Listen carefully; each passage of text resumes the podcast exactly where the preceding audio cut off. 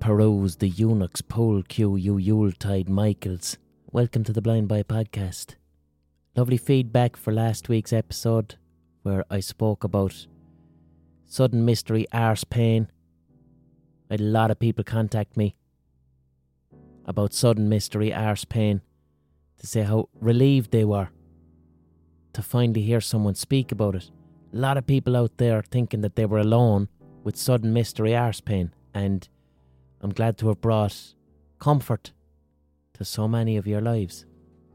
This is the last podcast before Christmas.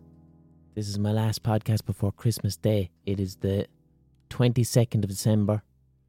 Yesterday was the 21st of December. It was the winter solstice, which you don't notice it, but it's always good news. The old winter solstice, it's always nice to hear. Yeah, it's welcome news when nature says the days are going to start getting gradually longer. Because fuck me, darkness at 4:30 is the absolute anti-crack. Not only darkness at 4:30, but like the sun just behaving like a snaky bastard in general. Like the December sun, even on a clear day, and you look at the sun in December and it's just leaning against the sky. It's like a shit lamp over in the corner. That's not what I want out of the sun. I want the sun dangling from the ceiling of the world. No lampshade. Like a big giant student flat hanging right above my head. But not in December. Sun is just like, I'm just going to lean over here against the sideboard and give you a big weird lanky shadow at noon. So fair play to the winter solstice, you glorious cunt. But speaking of Christmas and the few days of leisure that we'll have, because no one's going to be going to the pub, because it's closing at 5 due to Omicron. Or Omicron, that's the proper name, Omicron. I'm going to call it Omicron because it sounds more like a villain. But yes, I want to recommend some fantastic television for ye to watch, for ye to binge on over the Christmas period.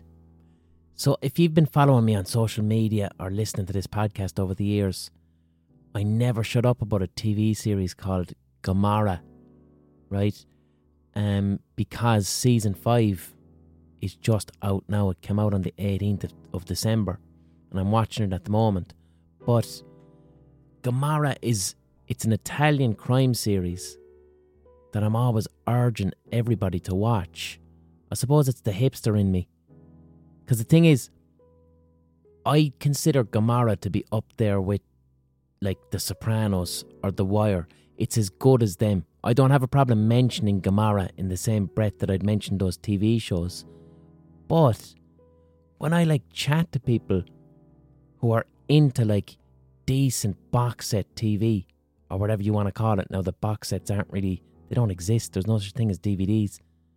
But when I speak to people who list out like really good, bingeable TV series, I rarely hear people mentioning Gomorrah. And I'm like, fuck it, you gotta watch Gomorrah.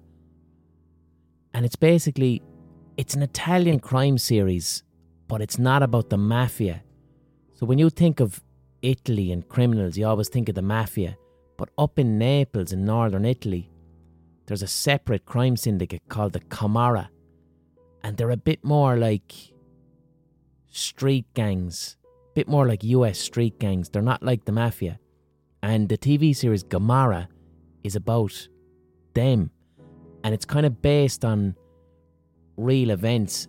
So Gomorrah, the TV series, is based on a book that a journalist called Roberto Saviano wrote about the Camorra Wars in Naples in the 2000s. And the reason Gomorrah is so good is, like, first off, the obvious things.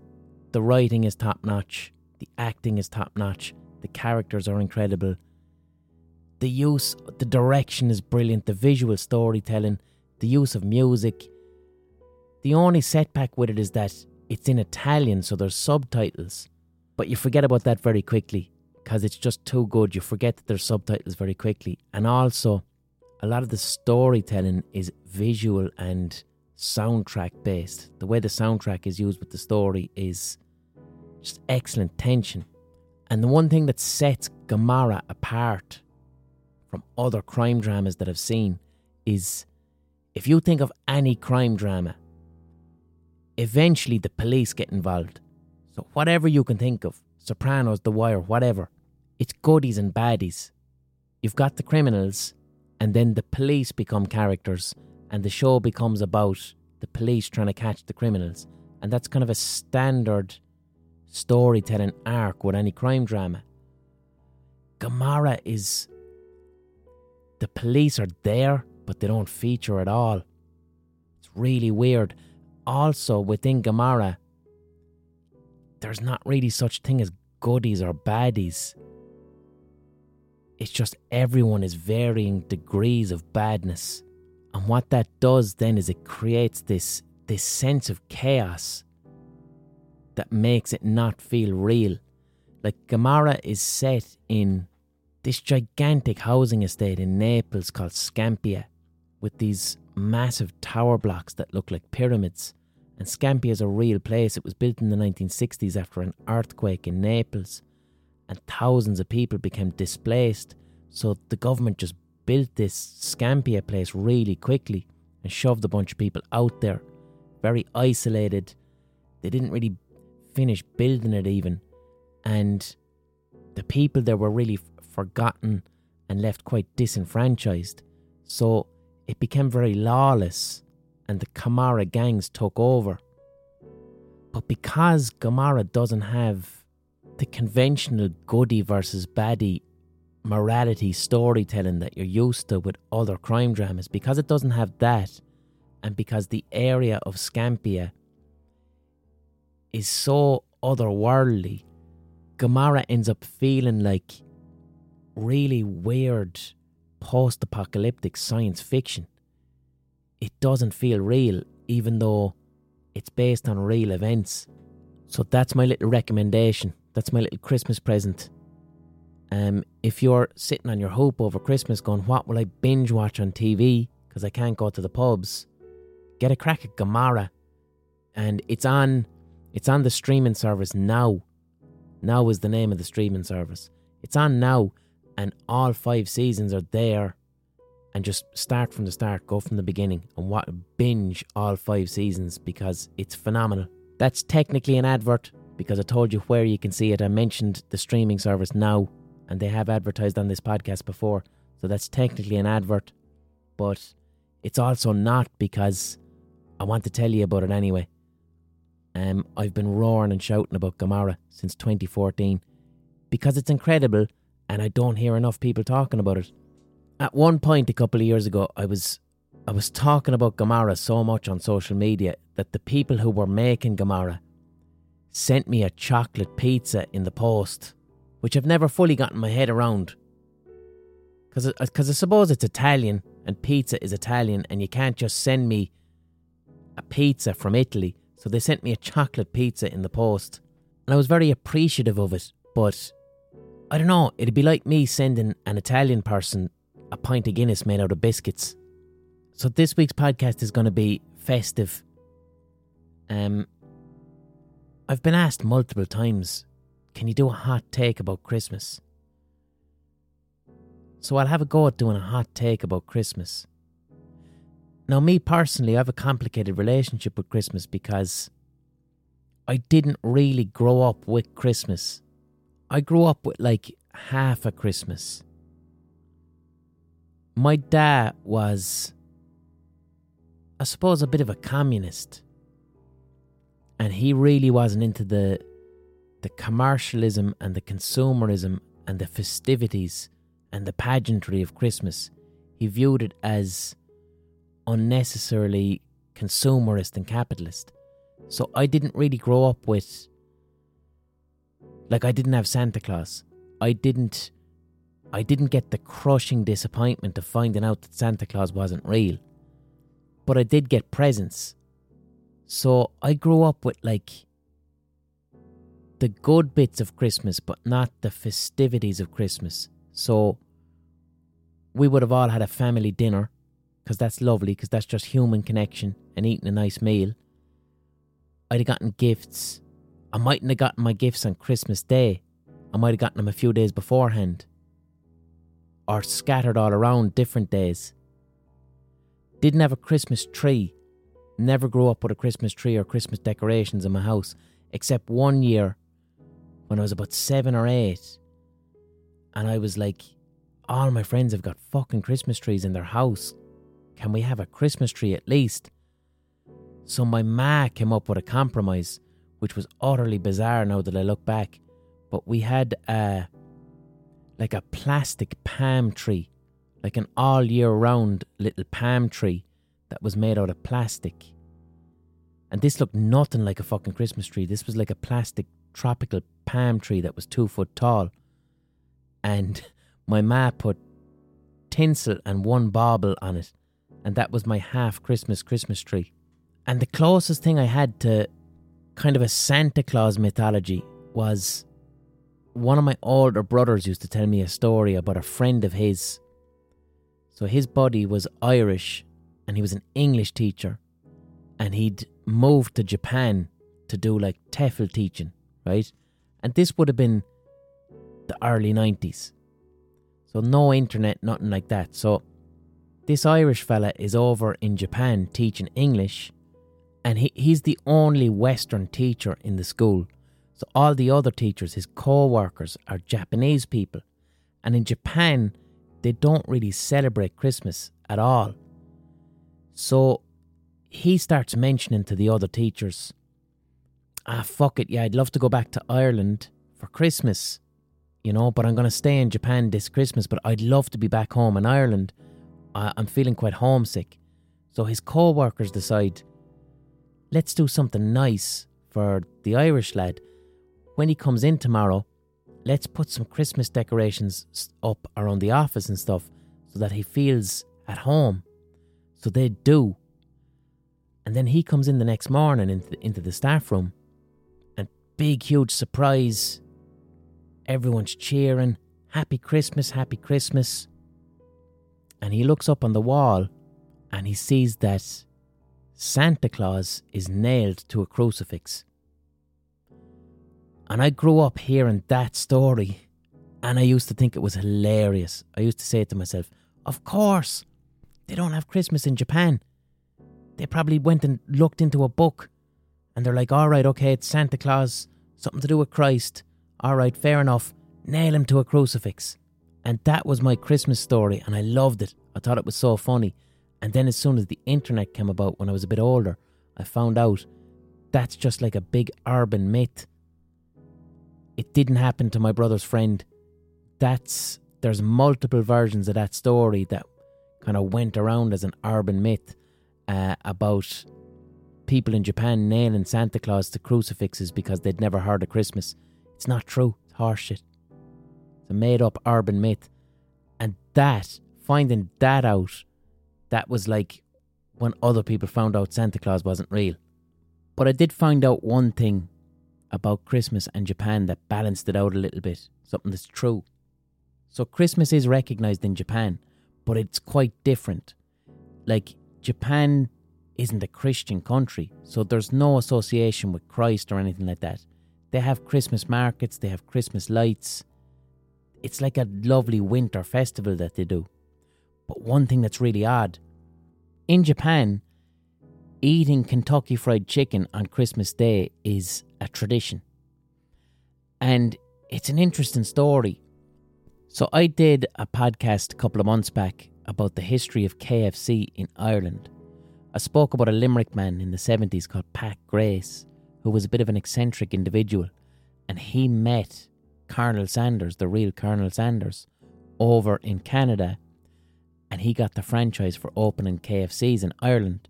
But when he came back and opened them, he then had a dispute with KFC and said, fuck ye, I'm going to open my own restaurants but keep the recipe. And now, as a result, Limerick is the only place in the world where you can literally find the original Colonel Sanders KFC recipe, and the one that you get in actual KFC is different. Well, Japan had a similar kind of eccentric character who opened the first KFC franchises there. It was a fella by the name of Takeshi Akawara, and In 1970, he opened the first KFCs in Japan. But one night, he had a very intense dream. And in this dream, he envisioned KFC being associated with Christmas in Japan. And he wrote it down. And he embarked on this aggressive marketing campaign in Japan to get Japanese people to eat KFC on Christmas Day. And it worked. And now over in Japan, millions of people every Christmas Day, like they book their Christmas dinner weeks in advance. They all get a Christmas fried chicken bucket on Christmas Day in Japan. And they dress up Colonel Sanders as Santa Claus, which is particularly funny because, like, Colonel Sanders is a rotund, older, grey-haired man. And when you put a Santa Claus costume on him, he looks like Santa Claus, except he doesn't have his beard. So when you see Colonel Sanders dressed as Santa Claus in Japan, it doesn't look like Colonel Sanders. It just looks like Santa Claus with a soul patch. And I was asking myself, why is that so silly to me? Why does that seem so silly and funny that Santa Claus in Japan, the popular image is as a result of this corporate avatar, this big corporation's avatar dressed up as Santa Claus. And it's actually not that silly because Santa Claus as we know it in the West, that image of Santa Claus was actually constructed by Coca-Cola. Like on Coca-Cola's own website, it says, before 1931, there were many different depictions of Santa Claus around the world, including a tall, gaunt man and an elf. There was even a scary Santa Claus. But in 1931, Coca-Cola commissioned illustrator Haddon Sundblom to paint Santa for Christmas advertisements. Those paintings established Santa as a warm, happy character with human features, including rosy cheeks, a white beard, twinkling eyes, and laughter lines. So, when I say Santa Claus to you, and this vision comes into your head of the big white beard and the smiling face and the red costume, that was invented by Coca-Cola. Like, they didn't invent Santa Claus. Santa Claus is from like the 1830s, from the Victorian period. And he's based on a fella called Saint Nicholas, who was a 13th century Turkish saint. But the popular image of Santa Claus was a construction of the Coca-Cola company. This giant corporation, advertising, bleeding into real life, bleeding into the popular imagination. Just like Colonel Sanders in a Santa Claus suit. I suppose what I'm teasing at for my hot take is the complete social construction of what Christmas is. So I suppose the most obvious thing to say about Christmas is it's the celebration of the birth of Christ. Alright? Jesus Christ was born on Christmas Day. Fair play to him. But in the New Testament, the Bible, the New Testament of the Bible, there's actually no date given for the birth of Christ. It's not mentioned. The actual date of when he was born, it's not mentioned. So why do we do Christmas on the 25th of December? So at the start of the podcast, I mentioned yesterday, the 21st of December, because it was the summer solstice. And the summer solstice is literally when the days start getting longer. Today is a little bit longer than yesterday, and tomorrow is going to be even longer. You won't notice it, but that's the case. And that's always been the case, because that's rooted in observable science. And something that's kind of ubiquitous to all cultures before organised religion. Sun worship, the worship of the sun. Like, to primitive societies, they look up into the sky and there's this big glowing warm ball that provides everything.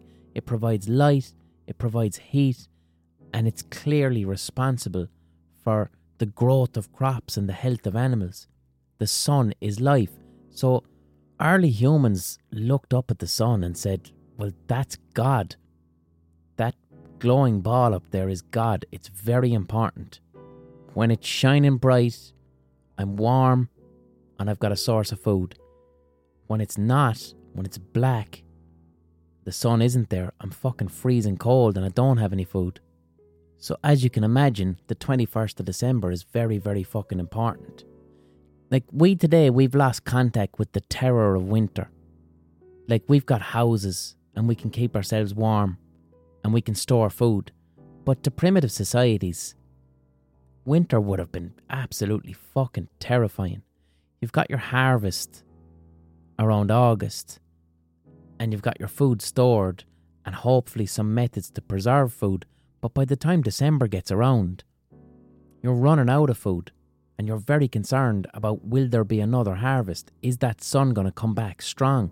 Like, if you don't have a solid understanding of astrophysics and astronomy and you believe that the sun is God, like, what?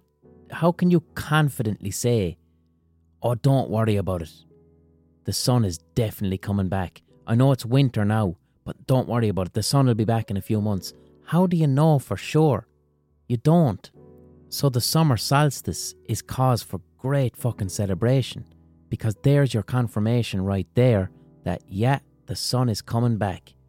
Like, in Ireland, we have this wonderful, wonderful archaeological site called Newgrange. Because Newgrange it's a passage tomb. It's 4,000 years old. It's older than the pyramids. And every fucking year on the 21st of December, people go to Newgrange, because 4,000 years ago, the people that were living in Ireland had built this huge tomb. And on the 21st of December, the light of the summer solstice shines down this tomb and illuminates a central plate. And the ingenuity of that is just incredible. To think that 4,000 years ago, there was people in Ireland who had a sufficient understanding of astronomy to be able to build this giant tomb where the sun only shines down on it and exactly the time of the solstice. That's amazing. And people are always racking their brains about, why did they want this 4,000 years ago? What did they do? What rituals did they perform? Why does the sun come down here only at the solstice? My guess is fucking paranoia. I reckon to the people in Ireland 4,000 years ago, Newgrange to them was like the most important scientific centre that they had available to them. And what it's doing is testing whether the sun is actually coming back or not. Like, if you're in the middle of December, you're kind of running out of your rations, it's fucking freezing cold, you kind of better hope that that sun comes back or you're absolutely fucked. Because another month of that cold and darkness and everybody starves. So of course you're going to build this giant place with a shaft, and that on the 21st of December everyone gathers round, and as if that sun goes through that shaft and the light hits that plate, then they can just rub their hands together and go, that's it lads, the sun is back. The sun is fucking back. We're sorted. Another year. Great. And I reckon that's what Newgrange is. Like, we know, obviously, here's this building that can tell when the solstice is happening. But we think of it as, oh, it was this big religious, druidic thing. Of course there would have been religion around it, but I reckon it was a centre of science. That's science right there. This is the most important piece of information that you're going to receive this year. The sun is born again. And it wasn't just the Irish that were doing that. The recognition of the summer solstice was something that was happening all over Europe. All over the northern hemisphere, where the 21st of December is the fucking solstice. And you have to assume it was happening in the Americas as well, where the solstice was occurring. But then you think of it in the context of Christianity. Like, Christianity comes 2,000 years after fucking Newgrange. Like, the church clearly just picked the 25th of December. They just picked it out of the air. It's not there in the Bible that Christ was born then. But the early church would have said, for thousands of years, all these people in Europe are celebrating the birth of the sun on the 21st of December. Let's just pick the fucking 25th and say that Christ was born then. And Christ is basically the exact same as the sun. Like, ye think the sun is God. This fella here is God. He's the sun. Not only is he the sun, he's his own father. He's God and the Son and everything. He's the whole shebang all at once. It was a corporate branding move. It was a social construct. Like your man in Japan. You know, okay, people are recognising Christmas. They're celebrating it. They're going out. How can I get everybody in Japan to also eat KFC on Christmas Day? Better do some strong advertising so that it makes sense. And that's what the early church did. They looked at the summer solstice was being celebrated all over the gaff. Let's assimilate the story of Christ nicely into these pre-existing traditions so that it's a smooth transition. And even today that's quite nice, because if you're not into Christianity or you're not into religion in any way, and sometimes this might jar with you if you're celebrating Christmas, celebrate Christmas in terms of the rebirth of the sun. That's still happening. That's a beautiful thing to celebrate. Like, I'm legitimately happy that the days are going to start getting longer now. That's something I'm actually happy about, and something I'm quite happy celebrating Christmas for that. So I'd really like to kind of tease at the roots of Christmas. I want to talk about a Roman festival that was before Christmas called Saturnalia, which happened around the 23rd of December. And the Romans celebrated this, and they kind of took it from another celebration that the Greeks had before this. But this was Christmas before Christmas as such, and it was for the god Saturn, but it celebrated the return of the sun on the solstice. Before I get into Saturnalia, let's do a little ocarina pause. Don't have the ocarina, I've got the shaker. Ocarina is missing in action for quite some time, and I kind of wanted a little break from the ocarina, and I like the shaker. So here we go, here's the shaker pause. Wow! Nice! Yeah! What you're hearing are the sounds of people everywhere putting on Bombas socks, underwear, and T-shirts made from absurdly soft materials that feel like plush clouds. Yeah, that plush. And the best part? For every item you purchase, Bombas donates another to someone facing homelessness. Bombas. Big comfort for everyone. Go to bombas.com/ACAST and use code ACAST for 20% off your first purchase. That's bombas.com/ACAST, code ACAST. Mom deserves the best, and there's no better place to shop for Mother's Day than Whole Foods Market. They're your destination for unbeatable savings, from premium gifts to show-stopping flowers and irresistible desserts. Start by saving 33% with Prime on all body care and candles. Then get a 15-stem bunch of tulips for just $9.99 each with Prime. Round out Mom's menu with festive rosé, irresistible berry chantilly cake, and more special treats. Come celebrate Mother's Day at Whole Foods Market.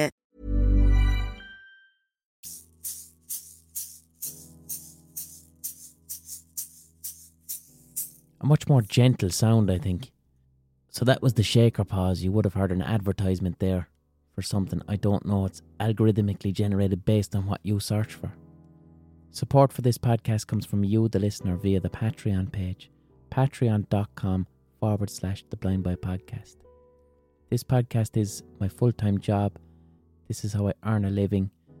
This podcast needs to be my full-time job. Because of the amount of work that's required to put it out every week and the amount of research that goes into it. Thoroughly enjoyable work that I absolutely adore. But if you like listening to this podcast, if it gives you a bit of peace during the week, if it distracts you, if you're consuming it and enjoying it, just please consider paying me for that work that I'm doing. Alright? All I'm looking for is the price of a pint or a cup of coffee once a month. And for that, you get 4.5 hours of content. But if you can't afford that, don't worry about it. You can listen for free. Like, you might be out of work. You mightn't have the money right now. You can listen for free. That's absolutely fine. Because the person who's paying for this podcast is actually paying for you to listen for free. So everybody gets a podcast. I get to earn a living. It's a wonderful model that's based on kindness and soundness. Also, the Patreon model keeps this podcast independent. No advertiser can come to me and tell me what to talk about. I get to put out content each week that I'm genuinely passionate about and that I want to put out. I get to put out the podcast that I want to put out.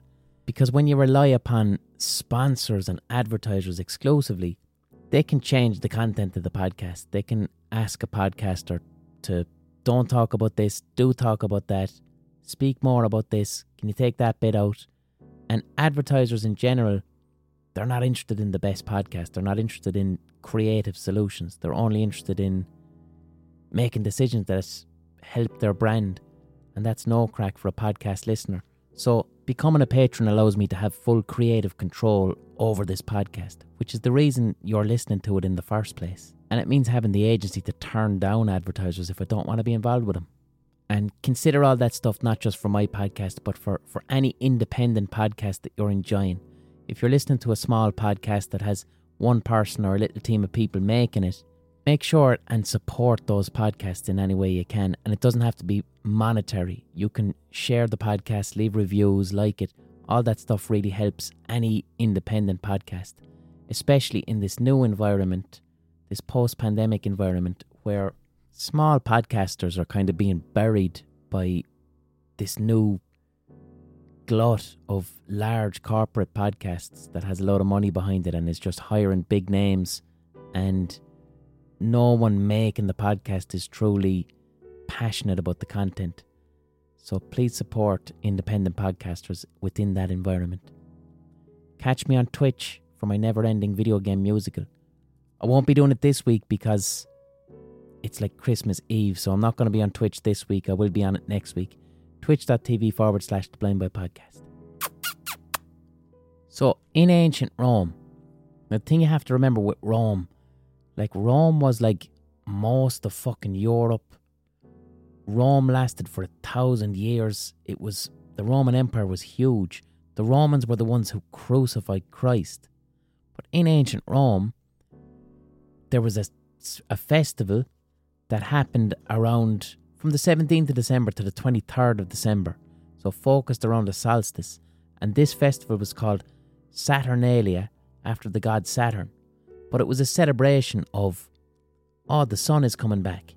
And this festival is one of the festivals in Europe that can be seen as a precursor to Christmas, because it happens at the exact same time. So Saturnalia was, what makes Saturnalia important is it's this festival that lasts like about a week around what we now call Christmas. But within Saturnalia, there's a tradition known as the Carnivalesque, right? It was a type of carnival, but what would happen during Saturnalia is the established rules of society would be reversed. So during Saturnalia, people were allowed to gamble. People wouldn't work. People would get shit-faced drunk. People would eat loads of food. People would dress in clothes that were the opposite of their gender. Saturnalia was like a controlled chaos. It was a festival where the people of Rome, or the people of the Roman Empire, got to go absolutely apeshit for a week. And all the rules and regulations and causes of stress in their normal life for the rest of the year, they're gone. Society becomes topsy-turvy for a week. It was mayhem. Think of it like fucking Electric Picnic when primary school teachers take ecstasy. What I'm describing there is referred to as the Carnivalesque. And that phrase, the Carnivalesque, comes from a Russian philosopher from the 19th century called Mikhail Bakhtin. And Bakhtin developed this theory of looking at the history of Western culture in terms of the Carnivalesque. When I say the West, I mean cultures that can trace their roots to Greek and Roman ideas, alright? Europe, America, Australia. But with these cultures, they tend to be very individualistic and hierarchical. So throughout Western history, there's always these oppressive forces at play. Whether these forces are very wealthy people controlling the poor, or patriarchy, or heteronormativity, hierarchies of power, right? Whether it be the church, feudalism, the political structure of the Roman Empire, whatever, there's always been strict hierarchy of power, and that's a Western thing. And Mikhail Bakhtin, his analysis kind of says that the reason that this prevailed is because it's a bit like a pressure cooker. That if the people who are being oppressed under a hierarchical structure are allowed to let off steam a little bit, then it doesn't explode. And he called this steam the Carnivalesque, the carnival. So throughout all of Western culture, there's been these feasts and festivals whereby the rules of society are thrown on their heads for like a week. You can drink all you want, you can fuck all you want, you can eat all you want, you don't have to go to work, and most importantly, you can take the piss out of your rulers, and it's okay for that small amount of time. Because one thing that Bakhtin analysed in Western culture is that solemnity and seriousness, that power structures are maintained by the people in power behaving in a very serious way. So whether that be the military, religion, the Roman Empire, whatever the fuck, the people in power have this real performative seriousness that doesn't allow any humour in. But during a time of carnival, the carnivalesque, you can take the piss. You can take the piss out of those power structures. But once the carnival is over, straight back to normal life. You can't laugh at the king. You can't laugh at the politician. You can't laugh at the priest. Because the very act of laughter deconstructs their power. Their power is based on a really performed seriousness. Also, Bakhtin states that within carnival and carnivalesque culture in Western society, the wearing of masks and costumes was hugely important. Because if you've got some festival where you're taking the absolute piss out of the local king and this is allowed for a week, you better do it with a fucking mask on your face. Or if you want to go to a party and dress in a different gender, or if you want to be gay, or you want to be adulterous, you do it with a mask on your face so that when the carnival is over, you don't get in trouble. Now, why do I know about Mikhail Bakhtin? Because when I was doing my master's degree in art in 2015, I was studying Mikhail Bakhtin and bringing a lot of his theories into my own work. So when you do a master's in art, right, as an artist, basically what you're doing is you do your art and then you have to show that you can explain exactly what it is you're doing using a lot of research and big words. And that's basically it on an academic level.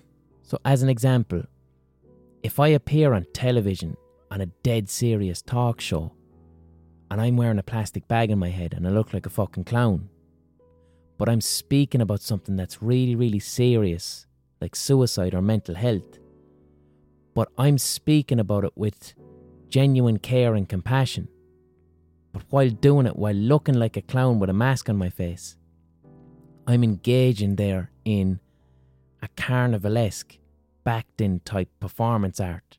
When the clown speaks with sincerity about something that's very serious, that subverts the rules of society in a carnivalesque fashion so that the message actually has a lot more emotional resonance than if I was to obey the rules of society and only speak about mental health while wearing a suit and performing solemnity. Now, on a personal level, I don't think an artist should have to do that. I don't think an artist should have to be able to explain exactly what it is they're doing and contextualize it within research or within or using big words. I think that's harsh shit. That's just there is the solemn hierarchical structure of academia within art, which that was a set of rules I had to play by in order to get a master's degree. But the reason I'm saying it is I'm trying to explain the theories of Mikhail Bakhtin in order to work towards this hot take about Christmas. So this festival Saturnalia that the Romans had, which was before Christmas, this was straight up carnivalesque. It was a late December solstice celebration of the sun, where for 1 week the rules of society are turned on its head and the ordinary people who are under the thumb of the powerful people get to do whatever the fuck they want. And the powerful people would even participate. Like Roman generals and powerful politicians would put masks on their face and they would serve their servants. Like one thing that was hugely important in all carnivalesque traditions was the crowning of a false king. Like within a structure whereby if you have a king in power or an emperor in power, if you take the piss out of that king or that emperor, you're fucking dead, except during festivals. Like a good Irish example of this is we have a tradition in Kerry called the Puck Fair, where once a year they catch a wild goat and they put a crown on its head and they declare it the king. We also have Irish traditions such as on St. Stephen's Day, again down in Kerry, there's a thing called the Wren Boys, where people dress up in costumes made out of straw or whatever, and they cover their faces and they go around in gangs and they call around to people's houses and they drink all the drink in people's houses and jump up and down and sing and dance and subvert the rules of society. What I'm getting at is Christmas is a continuation of the carnivalesque, the carnival tradition within Western culture, where it's a little period of time where the rules don't apply. But by engaging in it, it's also one of those things that keeps the status quo of power in place, because we get to let off just the right amount of steam before we return to normality. So Saturnalia, that Roman festival, as you can guess, that eventually developed into Christmas, right?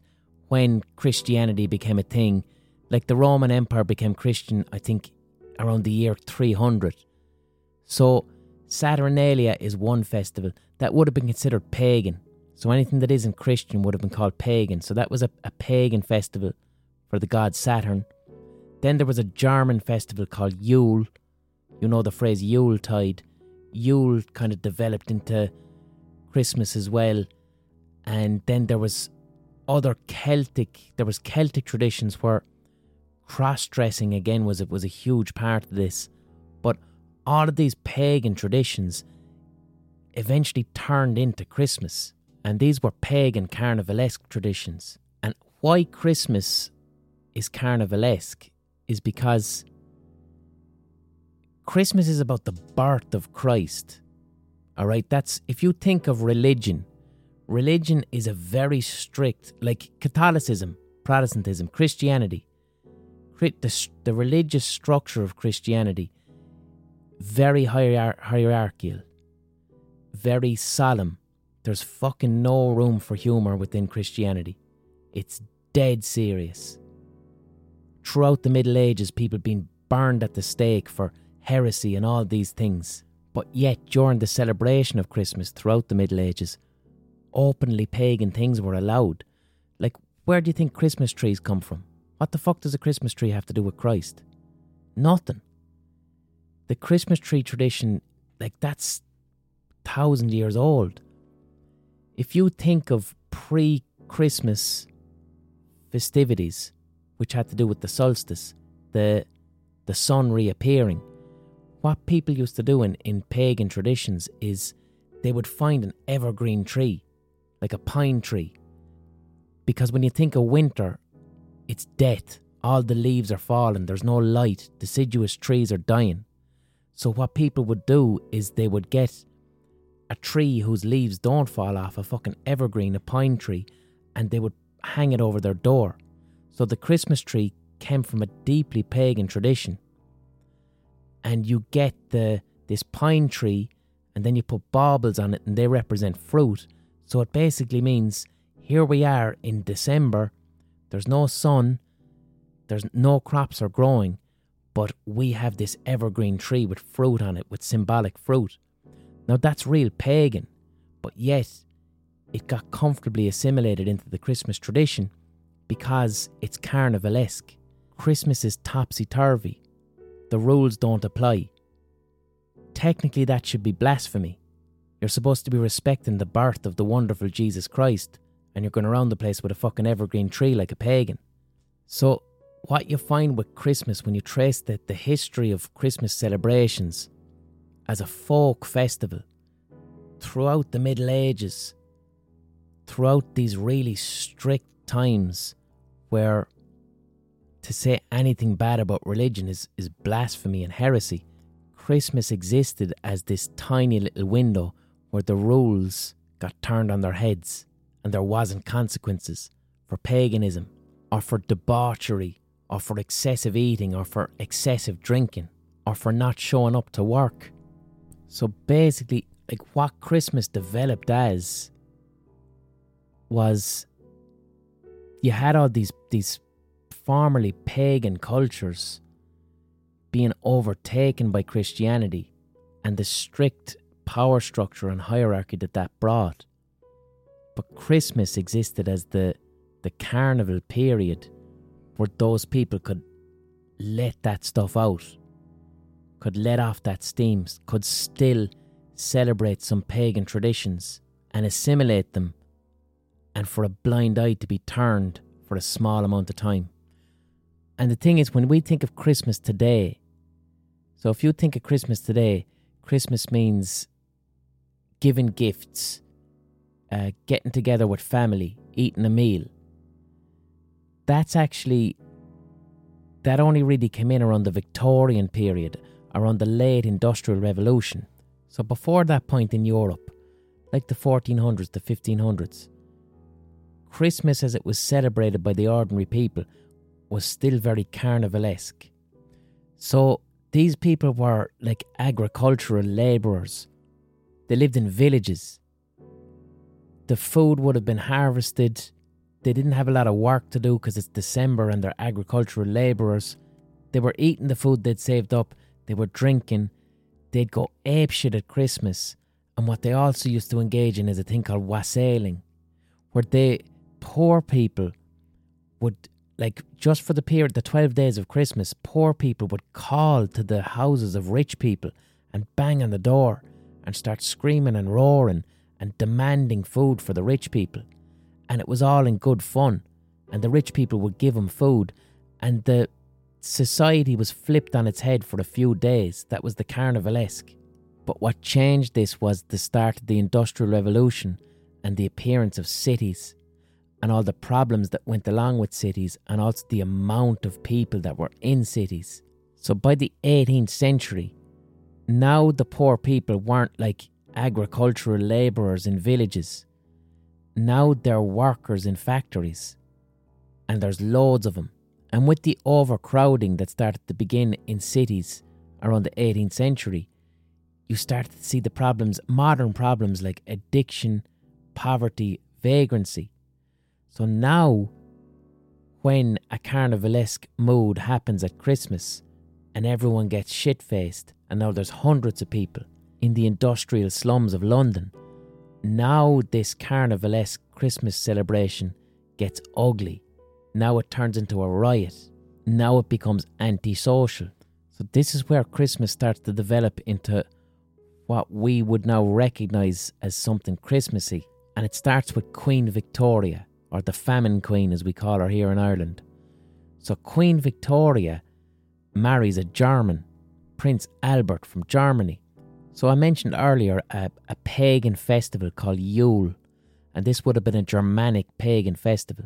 This is where Christmas trees come from. Like I said, the pagans years ago used to have evergreen trees to symbolise this tree will grow even though there's no sun. So that had developed into Christmas trees with decorations on them. Also, the Germans were big into their Christmas decorations, candles. The Germans were big into Yule logs. And the Germans were pretty big into a saint from Turkey from the 3rd century called fucking Saint Nicholas, who became Santa Claus. So the modern trappings of Christmas, Santa Claus, Christmas trees, giving presents, spending time with family, that started with the fucking Victorians because Victoria married a German. Then you have books like Charles Dickens' A Christmas Carol, which is very much about charity, stuff like that comes out. So today's Christmas is a Victorian construction. But here's the sadness that I find within it. So as I mentioned earlier, Christmas was always carnivalesque, right? The rules of society tip upside down and there's debauchery and madness. And then this kind of stops when the Victorians come in, and it stops around the late Industrial Revolution. Because like I said, debauchery in a country village with a small amount of people in the 1500s is very different to the Victorian slums where you have poverty, alcoholism, vagrancy, and the modern problems of society and the trauma of society. But the thing is, Christmas still remains as carnivalesque. It doesn't become solemn, because if Christmas was to become solemn, then it would become purely religious. It would be just about, this is Christ's fucking birthday, go to mass and do some religious shit. Christmas doesn't become that way. It has nothing to do with Christ. Christmas still is utterly fucking ridiculous. Like, A big theme of the Carnivalesque is that the rules of society are turned upside down for a small period, and humour and silliness and costumes and all this shit is a huge part of the Carnivalesque. So, like Santa Claus, what the fuck is that? He's from the North Pole and he goes around the place with a load of reindeer and he travels into everyone's house in 24 hours and unloads his sack on the end of children's beds. Like, that's absurd. That's utterly absurd. It has nothing to do with Christ. So that there is an example of the Carnivalesque. This profound irrationality that's technically blasphemous on Christ's birthday is permitted and allowed within the new Victorian definition of Christmas. So it's not solemn, it's still Carnivalesque. But when it comes to what rules of society get turned on their head in the new modern definition of Christmas, the rules of society that get turned on their head are the ones that are now created by modern capitalism. So within the Industrial Revolution, within the Victorian period and the emerging middle class, you have the conditions of modern capitalism. So if you're poor, that means you work in horrible conditions in a factory with no break and you're being absolutely exploited as a wage worker. And then if you're middle class, you own the factory or you have power within it, and now you're pursuing massive amounts of greed. You no longer live in a small village, so you don't really know your neighbours. So you're in a community where you're disconnected from other people around you, you're disconnected from your family, you're disconnected from your sense of self. So that environment is so toxic that what becomes subversive is simply spending time with your loved ones, being generous to them, enjoying a good meal and not having to go to work. Like, subversiveness at Christmas in the Carnivalesque tradition used to mean taking all your clothes off and fucking off into the woods and doing a bunch of pagan shit and taking the piss out of the king. And this was allowed. That's the whole point of it. That was the nature of a festival. But now you think about everything you love about Christmas. You're seeing your brother who you haven't seen in a year. Oh my God, we're all sitting together. We haven't done this in so long. You're giving and receiving gifts with people that you love. You're spending time and connecting with your family. You definitely don't have to go to work and your boss is not allowed to call you. Because of wage capitalism, the rat race, individualism, greed, distance that you must travel for work, moving away to work, because of all these things, something as basic as family, compassion and rest is now a subversive act of luxury that you can only do once a year. So that's my hot take about Christmas. That's my hot take. Christmas still exists as a carnivalesque tradition where the rules are turned upside down and we're given a rebellious freedom for just 1 week. I hope that made sense, because that was an extremely hot take. That was an extremely hot take, and I hope it was cohesive and not too far of a stretch. Have a lovely Christmas. Enjoy yourself, you cunts. I'll be back next week. I'm signing off now. After I sign off, I'm going to come back on with my new weekly bit where I show you a song from my Twitch stream. Want flexibility? Take yoga. Want flexibility with your health insurance? Check out United Healthcare Insurance Plans. Underwritten by Golden Rule Insurance Company, they offer flexible, budget-friendly medical, dental, and vision coverage that may be right for you. More at uh1.com. So this is a relatively new part of this podcast where I sign off at the end by showing you a song that I make on my weekly Twitch stream, and I leave it at the end because not everybody's interested in music and I don't want to force it on anybody. So basically what I do is I go onto a website called Twitch, twitch.tv/TheBlindBoyPodcast, and this is a live streaming website. So once a week I play a video game called Red Dead Redemption 2 live, and this is like a digital environment. It's a full huge map of the United States in the 19th century, and I just wander around it. But as I'm doing this in my studio, I have live instruments and recording equipment, so I use the events of the video game as inspiration to write and record songs in the moment. And it's a really enjoyable and fun way to make songs because the video game provides this continual random input that keeps me in a state of flow. So I just make up songs as I go along, and I don't know what's going to happen next when I'm doing it. I'm just consistently engaged in the act of playing. It's like I'm playing with fucking Lego, and I don't know what I'm going to make. I'm just doing it for the sake of it. But instead of Lego, it's making up songs on the spot. So I'm going to play a song now that I actually made this last Thursday. The song is called I Was Up a Mountain Tying Up a Priest. Because in the video game, I was up a mountain on the video game and there was a priest. He was preaching, he was talking shit. So I tied him up and put him on the back of my horse. And as that was happening, it kind of inspired a song in the moment. So what I do is, you can go to twitch.tv/theblindboypodcast, and you can even see me making this song actually. You can go, last week's full stream would be up. The song would have taken about 20 minutes to make live, and then what I do is I cut it down to 3 minutes here. So that's what you're being played, is a 3-minute version of this. But this song was 100% made up on the spot. The music, the lyrics, and I used the video game to inspire what those lyrics will be. So here you go. I was up a mountain, tying up a priest. I'll catch you next week.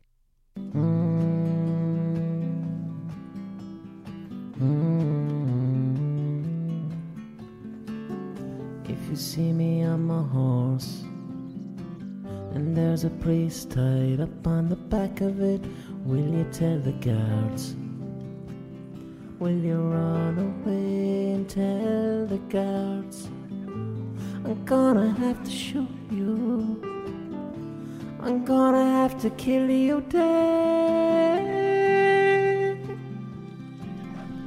The wolves are coming for me. The wolves are coming for me. The wolves are coming for me. They can smell that priest on back of my horse. They can smell his dead body. 'Cause I was up a mountain, tying up a priest. I was in the mountains, tying up a priest. And I put his body on the back of my horse. And I put his body on the back of my horse. I was in the mountains, tying up a priest. I was in the mountains, tying up a priest. And I put his body on the back of my horse. And I put his body on the back of my horse. I was in the mountains, tying up a...